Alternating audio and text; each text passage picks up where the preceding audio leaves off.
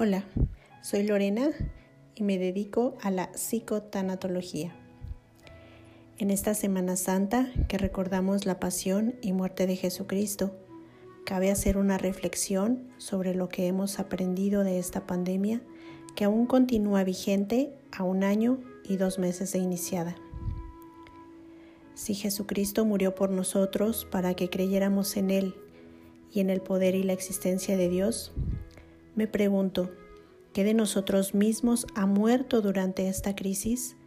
¿Y qué de nosotros está renaciendo durante esta experiencia? La pandemia nos trajo una dinámica nueva y una diferente manera de conducirnos a nivel individual y de manera colectiva.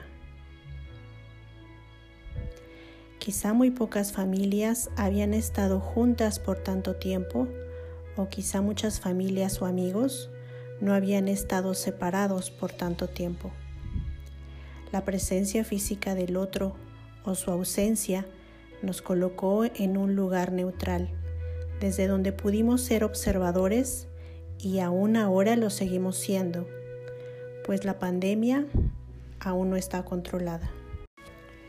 De manera individual, tuvimos que aprender a lidiar con nosotros mismos Quizá tampoco habíamos estado con nosotros por tanto tiempo, siempre absortos en el tráfico, en las múltiples actividades u ocupaciones que tenemos o que nosotros mismos nos creamos sin saber a veces si eran necesarias.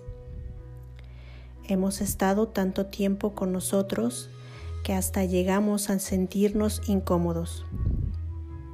Dejar de hacer lo que siempre hacíamos nos causó conflicto. Estar con nosotros nos causó conflicto. Conocernos nos causó también conflicto. Pudimos ver a qué ritmo nos movíamos en el mundo exterior, es decir, fuera de casa. Comenzamos a reconocer con el paso de los meses en cuántas cosas estábamos inmersos y cuántas de esas cosas nos beneficiaban a nivel emocional o espiritual. Quizá nuestra vida transcurría en hacer algo por los demás y para los demás. Permanecer con nosotros fue y sigue siendo un gran reto. Quizá aprendiste a descubrirte. Quizá lo que encontraste de ti no te gustó. Quizá lo que encontraste de ti no lo conocías. Quizá aprendiste a tenerte paciencia. Quizá tuviste que dejar las prisas para conocer tu caminar más lento. Quizá las prisas del exterior se comenzaron a vivir de manera diferente en casa.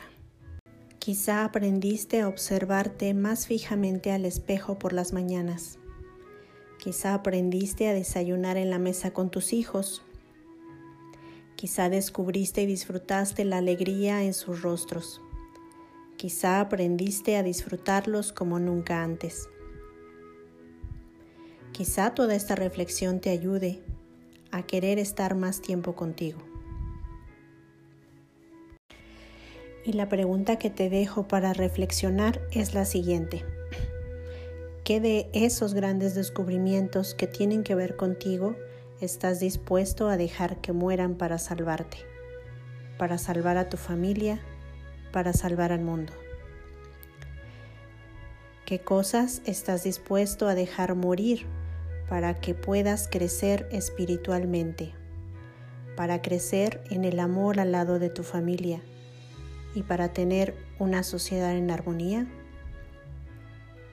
Y de todo lo bueno que encontraste en ti, ¿qué estás dispuesto a dejar que renazca para que seas un mejor ser humano?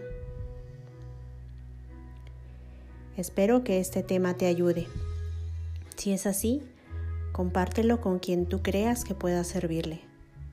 Te recuerdo que puedes encontrar más material disponible en las plataformas de podcast como Spotify, Google, Anchor, entre otras, con el nombre de Psicotanatología. También me puedes seguir a través de Instagram como Lorena Psicotanatología. Hasta pronto. Quiero llevarte todo lugar conmigo. Quiero que entre la gente seas conocido. Yo de ti no me avergüenzo, eres mi Dios. Quiero llevar tu voz por todo camino y de tu amor hablar con desconocidos.